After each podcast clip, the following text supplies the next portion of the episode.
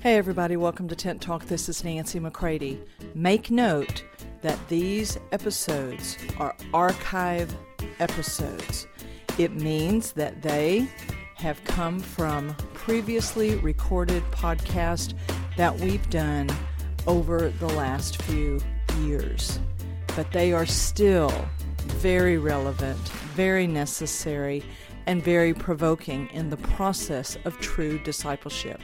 So take a listen to this series, and I hope that it will truly encourage you to go deeper with Him. Enjoy this series on our developmental maturity markers. And by all means, my friends, let's mature. The hour that we live in is calling for it so very, very deeply. And to the pleasure of our Father, I pray that it happens. Love you all.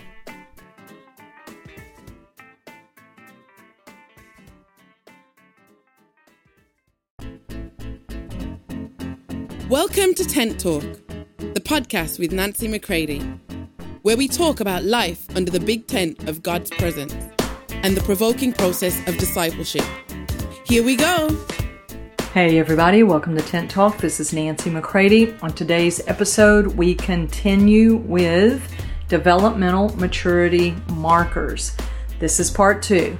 Are you hitting those developmental markers? That really um, cause you to know that you're moving in the maturing of your new life in Christ. So take a listen today, and I really challenge you to go into the Word and look at how Jesus was meeting uh, and surpassing his developmental maturity markers and how we can do the same. All right, I hope that this provokes you deeper in your process with Him. Hey, everybody. So here we are again. Are you hitting your developmental maturity markers? Any good parent is watching their kids and they're loving seeing them grow and flourish. But there is nothing that strikes at the heart of a true parent more than when suddenly they realize, I think there's something wrong in the development of my child. Huh? What about you? Have you ever experienced that with one of your children, a niece, a nephew? Maybe you've been a teacher, an educator. Maybe you've watched the people in your corporation, in your business, your other colleagues, people at church, all across the board. There's something in a true parent, a true builder, a true leader that when they realize in themselves or in those whom they have some responsibility to, they suddenly realize hold up just a minute. I don't think they're maturing the way that they're meant to. I think they're missing some developmental markers. It's what in education they say there are developmental delays. If a child isn't speaking or walking or um, uh, processing information. You know, there's a whole spectrum of autism. There's a spectrum of where you begin to realize I don't know where my child falls on this spectrum, uh, but I don't think they're they're moving forward. Something's not healthy. And so, when as leaders, as people, as parents, when you begin to recognize that there's something that needs to happen, we've got to begin to look at what is going on. You know, even during these past months, and you have all kinds of ripple effects coming from uh, the pandemic, of the cultural uh, unrest, and the cultural awakening to many things that's going on. And what people are realizing is, is we've got a lot of, of people that are stunted in their growth. Their self awareness is very low. That we didn't realize that even though they're charming and they're successful, that if you press them just a little bit, they'll go off on you, lie about you, try to control you all right? Or you didn't realize that people that are around you and everybody's walking around like everything's okay, and you get just a little bit beneath the surface and you find out there are all these kind of uh, attitudes and hidden agendas and and uh, that people are not as mature as a person as they may be in their ability to do a task. So you can give people tasks to do all day long, and as long as they do them the way you want and they help you meet your deadlines, you're like, hey, they're doing good. But then all of a sudden you find out they've been sexually harassing someone at work while they were completing all your tasks, or you find out that they've got all kinds of rage and violence when they get home with their own family members, or you find out they've been lying on their resume, or whatever the case may be. Do you know how many examples I could give? All right. So we've got to recognize that though people may seem to be doing well on the surface, uh, where we need to be in our own lives addressing ourselves, because I can tell you this is where God is at. God is looking at the heart, God is looking at the inner development. And again, not that you're just an evolved person, but are you maturing in who you are in Him and to Him? So everything I do is is from His point of view, as best I uh, know, um, because this is where He's challenged me. Because if I just stand looking as did I go from being you know bad to good? Yeah, sure. But did I go from being dead to alive and now that life that I now live in is that life flourishing in me? Did I just go from a negative mindset to a positive mindset? No, I went from having um, software, if you will, that has a, bar- a very bad virus, the mind of the flesh. Okay, that is software that you received from Adam, and it's got a bad virus. Number one, it's against God and His purposes. Number two, it thinks more highly of itself than it ought, and I could go on and on. All right, so when I came alive, a part of my inheritance when I came into this new life of Christ is I got his mind, the mind of Christ. So is that mind starting to break open inside of me? Do I think like him?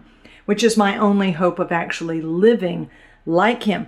And I am so glad to be able to say to you that when I became born again, and so it is true for you, is I got new software and there is zero virus within it. It's my only hope of not being completely crazy, of not, it's my only hope of anything pure in thought and purpose and deed because you can fool a lot of people and they can just think you are so awesome and so righteous. But, you know, God and hell know. Because your spirit, you can be seen in the spirit. You can fool people in the earth for a while. But in in the spirit realm, uh, there no man, ain't no fooling anybody. Okay, you only you may be fooling yourself. All right, but this is where, listen, our only true hope of glory, our only true hope of anything is Christ in you. So, is that the life that you're spending your time developing, or are you on uh, the ever, uh, you know, progressive, evolving of being a better person, a better version of you, which doesn't actually exist? Okay, according to God. From God's point of view, He made you new in Christ. That's the only one that He sent the Holy Spirit to be one with. It's the only one He intends on uh, pouring out all of His power and uh, and help to. All right, everything else you might think God is helping you in all of these things, but really He's just letting you ride that till it drops. Uh, he's just letting you ride your goodness until you finally hit the wall. Uh, he did, you know, Jesus did this with Peter. All right. So I just want to get you back on on this page. You know, like with uh, when I say back on this page, I mean that we've got to remember what it is we're talking about, the big picture. And and so you know, Jesus kept saying to Peter, you know, Peter, don't you know, you don't need to, you know, help me How many of you know sometimes you you do not need friends that are going to help you? Peter just thought, I'm going to help you, Jesus. You know, no, it's not going to be like that, Jesus. Nobody's going to, you know, hurt you because you're my hero according to my comic book. All right, you're going to be the hero that I have been dreaming about and that I was looking for. Now, Jesus knew that Peter was truly called and he was walking with Peter, but it was so as to bring Peter to the end of all of his thoughts about what he thought it was all going to look like because Jesus knew there's no way, Peter, that you can mature into the rock of the church, into who you're called to be, and walk with me for all your remaining years until we get this thing taken care of. This thing that keeps trying to stop me from being who I am to the Father and to the world. See, Peter, if Jesus had fallen to the pressure of Peter, you and I would we would not be able to be born again today. I just thank God that Jesus hit all his developmental maturity markers and that he continued to mature and to wax wise and in favor with God and man. Okay, but there came a point between Peter and Jesus. Jesus had been trying to say, Peter, this isn't the way. You're minding the things of man, not the things of God. You know, all of that. And then on the night when it's all about to hit, because you see, Peter's unrest had been building, Peter's disillusionment was about to hit full blown status. Is that when he draws his sword and cuts off the guy's ear when the mob shows up with their torches and their lanterns and their weapons to come to get Jesus, all right, and Peter's pulling out his sword Okay, Jesus is like, Excuse me, guys, I'm, I'm really sorry about my friend over here. He's still not clued in as to what I'm actually about and what I'm actually here to accomplish. Picks up the ear of the guy, I guess off the ground or off of his, got caught in his tunic, you know, and he puts the ear back on the guy. He's like, No, that's not the way this is going to happen. That's not how what I'm here to do is going to happen. There's going to be any um, beating and whipping anything. Jesus, like, it's going to happen to me. You see, Jesus was clear. He had gotten so clear because his developmental maturity markers had been hit all along the way, and every single one of them was necessary. That's why it tells us in Hebrews 5, verse 8, that Jesus learned obedience as the Son through the things that he suffered the things that he was willing to endure. Now, listen to me carefully. If you're going to hit your developmental maturity markers as a son to the Father through Jesus Christ, if you're going to hit, then you're going to have to decide that you're going to endure for one reason and one reason only is to mature in relationship with the Father so as to accomplish the father given assignment that is upon your life. And let me tell you, many things are going to come to stunt your growth, circumvent your growth, get you to give up on your growth, get you to take a different track, get you to completely blow up because you're so exasperated with everything, rather than staying in the long haul of what it is that God is doing in you. Okay, so this is a part of what was happening in Jesus. So if I want to know how I'm going to mature, I look at the way. His name is Jesus. I look at him and I find out um, this is this is the way. So there were many opportunities for Jesus to be able to ditch out. You know, it's it's a fact that um, your yes isn't really a yes if you can't really say no if you're in situations where you believe that you can't really say no, then your yes is a slave yes. It's not a free yes. You know, Jesus had to be able to really say no at any moment for all of the points where he did say yes. Yes, I will go. Yes, it will be your way, Father. Yes, I will do it this way. Yes, when I stand before Pontius Pilate. Yes, when I'm you know, standing before the tomb at Lazarus, and I waited two days to come. Yes, yes, yes. See, all of those yeses are only powerful and producing because Jesus could actually say no. All right, so this is very, very key. If you can't really say no, then your yes is not really a real yes. And it's kind of like when your mom says, you know, let's say you're, you know, nine years old and your mom looks at you and says, honey, would you go and get me my coat in the other room? Okay, now let me just tell you, as a mom, this is what I'm really saying go get my coat. Now, we, we say it in a way as though the child really could say yes or no. But how many of you know if the child says no, the oxygen kind of leaves the room? Y'all know what I'm talking about. You look at the child, you're like, honey, I said go get my coat. Well, you asked me as though I had the ability to say yes or no. So, how many of you know sometimes we need to speak more honestly? And if there's not really the option to say no, we don't need to act like there is one. But you see, when it comes to walking and moving with your Father, there is always the ability to say no and the ability to say yes. That's what free people are able to do. You know, so you got to be able to say no uh, if your yes is really going to be a powerful and producing yes.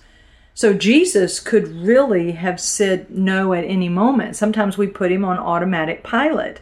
So sometimes we think we should be on automatic pilot rather than an ever maturing yes.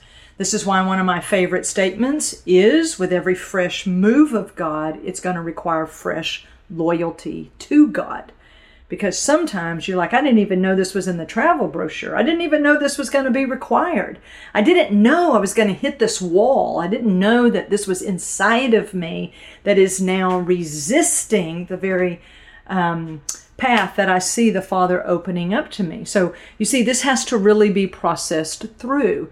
And every person has to come to see that that it is God who has liberated us through Jesus Christ, and the life that we now have is a life of freedom. I mean, God, you know, I, I don't know if even this is the right way to say it, but God invented freedom. Nobody believes in freedom more than God. Now, He wants you to have informed freedom. He wants you to understand consequences. He wants you to understand uh, the ripple effects of those things. He wants you to understand what's required. So he wants to have real conversations with you, all of those things. And I think this is why Jesus spent a lot of time with the Father. You know, that's how he knew what the Father was saying and how he knew what the Father was doing, was because they spent time together. I mean, this has got to get real. So let's just look at, you know, one of the places where we know that uh, Jesus uh, definitely let it be known that he could he could say no uh, at any time. And what was his yes based upon? What was the motivation of his yes? And then you and I will know what is the motivation of our yes to the Father. So in Matthew 26, um, this is again, I believe, right where uh, Jesus uh, is speaking, uh, and he is um, telling, you know, um, I believe it's where he's telling Peter, uh, put your sword back into its place, for all who draw the sword will die by the sword. And so, this again, Matthew 26, reading out of the Amplified Classic. And um, so, if I start in verse 51, I was referring to this earlier. Um, it, says, And behold, one of those who were with Jesus, Peter, subliminal Peter, reached out his hand and drew his sword, and striking the body servant of the high priest, cut off his ear. Then Jesus said to him, Put your sword back into its place, for all who draw the sword will die by the sword. Verse 53 do you suppose that I cannot appeal to my Father, and he will immediately provide me with more than 12 legions of angels? Do you know how many 12 legions is? My Bible tells me it's more than 80,000. Check this out.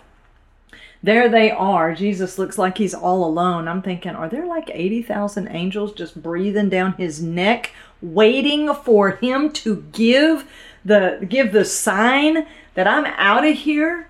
I mean, think about this. Think about the largest stadium, okay, that you can picture. Okay, 80,000 people, let's just say 80,000 angels seated in that stadium, and you and a few humans are down on the field, and at any moment in this amphitheater, okay, at any moment, the the Son could say, That's it. I'm done. It's over. And poof, everybody in the stadium, if they're angels, come to rescue him out and take him back. He gets to sit down on his throne. He gets to retrieve his glory and all of his rightful privileges and his dignity as God, and they go right on. Jesus said, Don't you know? I can take a rescue at any time. Here's the next verse. How powerful, he says. But how then would the scriptures be fulfilled that it must come about this way? Oh, this is so powerful. For more information on Nancy, please visit nancymccready.com or follow her on social media at nbmccready. See, Jesus, somewhere between the age of 30 and 33, you see these developmental maturity markers? There came a moment where Jesus says, Sure, I can say at any moment, Hey, Father, I'm done. Uh, this is getting to be too much. This is not what I thought. Or for whatever reason, he could just say, I'm out of here. And he says, Don't you know the Father would come immediately and get me? Mm, y'all gonna be on your own. I'm out. But you see, it wasn't even for us specifically that he says, it says that Jesus is, he's exposing his mind. He's exposing the mind of Christ to you, which is. But then, how would the word that we have spoken be fulfilled? How would the word the scriptures be fulfilled that said it was going to have to happen this way. I mean, it's written down for all to see. This is what the word says. This is what I came to do. I've known it all along. This is what I've been maturing towards the full will of my Father. Okay? I mean, this is powerful. Are you hitting this developmental marker in your life? Is there a point in time where you're like, that's it? I'm tired. I'm out. I'm, it's over. This is ridiculous. I'm not doing this anymore. I mean, nobody appreciates what I'm doing. I mean, what is this really about anyway? You know, I'm done. God loves me. I'm going to make it to heaven and to heck with everybody else. Okay. All right, then. There you have it. okay. But then have you hit the developmental maturity marker of the life of Christ inside of you? That you would then say, when flesh is offering up every single one of those thoughts, every single one of those options, that you could bow out, you could walk out, you could run off, you could shut down, you could quit. Have you noticed how many people, quote, have quit Jesus? That are quitting Christianity? that are deciding, hey, I didn't let y'all know until, you know, my last album sold. I didn't let y'all know until, you know, I just got to the point where I've decided inwardly and privately like three years ago, but I'm just letting y'all know now because it's taken me this long to gather up the courage to be able to tell you I quit God. Have y'all recognized this, that this is actually happening? So, what I'm trying to say to you is that uh, it could happen to anyone if you don't hit this developmental maturity marker. That there comes uh, the moments in our life that the life of Jesus is breaking open in us. Because, my friends, everything human has limits. The, the human stuff, human faith, human loyalty to God, no, it's never going to make it. It was never going to make it. And right now, man, what's in people is breaking out. So just recognize that. Recognize that when people come to the end of their rope, you do know that's the moment that you could actually step into the life of Christ in you because the human source, the self source, has its limits. Okay, but here we are, born of Christ, born of his life, and when he says, well, I could ask for a rescue, but then the scriptures wouldn't be fulfilled. Okay? How many of you know that's inside of us? You see, I'm going to stay tapped in. I already quit on God 24 years ago, and he had to do a mighty work in me. So I'm talking from deep personal experience, but it's not true because it's my experience. It's true because it's in the Word of God that Jesus had to come to that moment when his friends wanted to help him, his friends were going to pity him, his friends were going to defend him. Nobody can treat you like this, Jesus. And Jesus is like, back up. You're not acting like my friend right now. I'm on assignment for the Father. Do you understand? Is that happening in you? Or have you been holding on to old bitternesses so that the first sign of somebody actually, you know, sympathizing with you causes you to just break out and suddenly, you know, you're a victim again? And, and you're getting your need for attention met, and your need for love, and your need for justice, and your need for understanding is now being met by everybody telling you, yeah, that's right. You should be so torn up about that. You should be so bitter. You understand this is going to be a part of the danger. Listen, I, am empathetic with a lot of people. It's part of part of my assignment to be deeply empathetic towards them. But guess where my empathy comes from? It comes from Jesus. Because I know there's nobody that empathizes with them like Jesus, and I don't want to give them my sad, counterfeit empathy, sympathy. I want them to know the full breast of God that they can come and they can drink of Him. And there is no one that will empathize with them like Jesus because nobody has seen their trouble like Jesus, taken it to the grave, gotten up in resurrection life, and ready to give them His new life. And I'm telling you, this is not an intellectual empathy. Okay? This is like deep, real, true empathy that meets your real deep need. Mm. So here we have Jesus hitting his developmental maturity marker. Because, see, this was a big moment. It might not look like it, but it was. It's a big moment in his development. You see, he had to keep saying yes all the way, all the way through. He was abiding, continuing, remaining, staying. That's what we're called to. But you can't produce that on your own. You've got to share in the actual life of Jesus, the actual nature of Jesus. But it's in the nature, but is that nature what's being fed and nourished and cultivated? Because you're personally being discipled and you're choosing to stay with the Father, even though you're being offered many other options. So Jesus said, But how then would the scriptures be fulfilled that it must come about this way? Verse 55 says, And at that moment Jesus said to the crowds, Have you come out with swords and clubs as you would against a robber to capture me? Day after day I was accustomed to sit in the porches and courts of the temple teaching, and you didn't arrest me then. Verse 56 But all of this has taken place in order that the scriptures of the prophets might be fulfilled. Then all the disciples deserted him, and fleeing, they escaped. Oh, that's so powerful. I would encourage you to read that and think, wow. Jesus said, I am the Word, and now the Word is being lived out in me and through me. I'm the proving ground for everything that the Word says. I'm the proving ground you see, for what I preach. Do any of you out there believe that you're going to be the proving ground for what you preach? I know I am.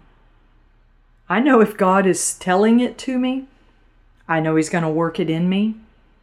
And then if I am saying to people, you know, certain things, I know that their response to me or reaction to me, that the truth of what I've just said could get lived out on me.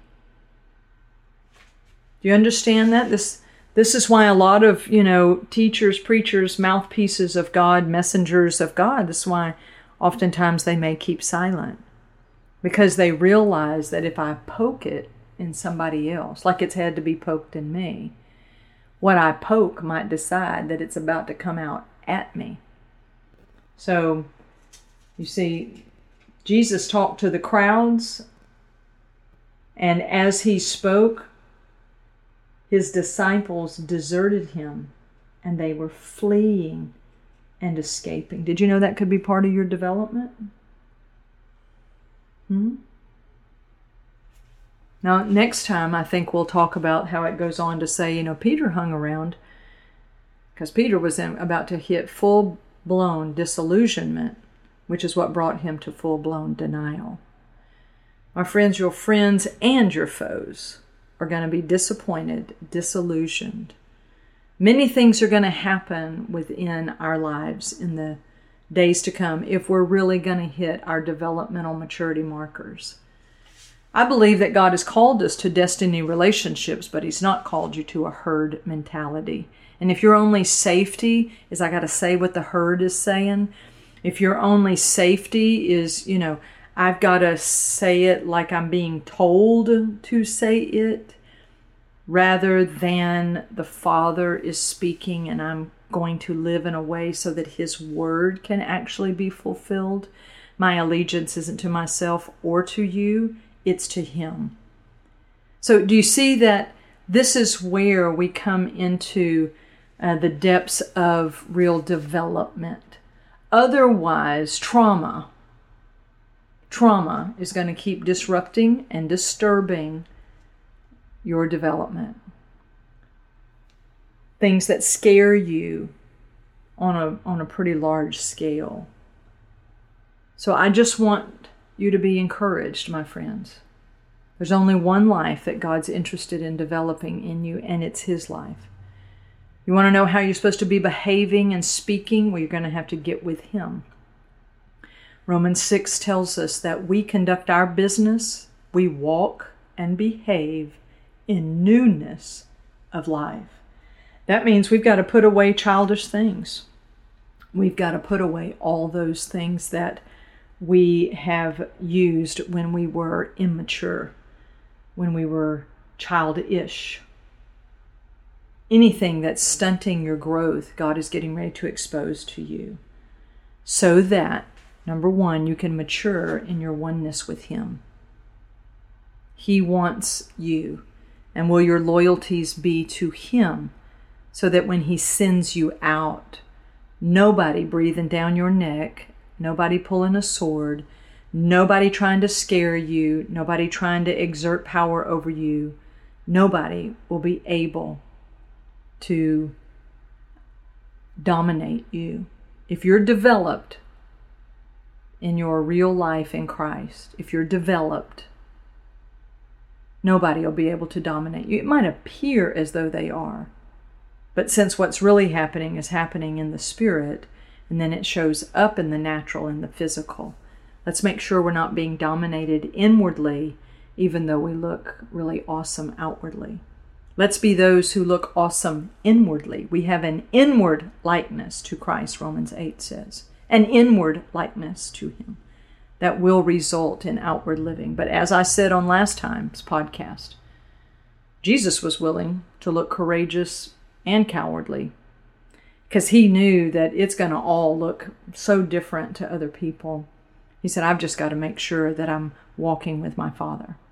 This is what's going to bring our developmental maturity markers to the forefront uh, because we were made for Him and living unto Him. This is the greatest way, what makes us the safest people to serve our generation, to serve others around us, to be reformers, to be those who are truly bringing in the real exchange into culture. Um, so we got to get that right first. Okay? All right, then. I think that's enough for today. And uh, I hope this is provoking you deeper with Him and is really provoking your thinking. All right? I love you all. Till next time. If you'd like information on how to book Nancy McCready for an event or speaking engagement, visit nancymccready.com.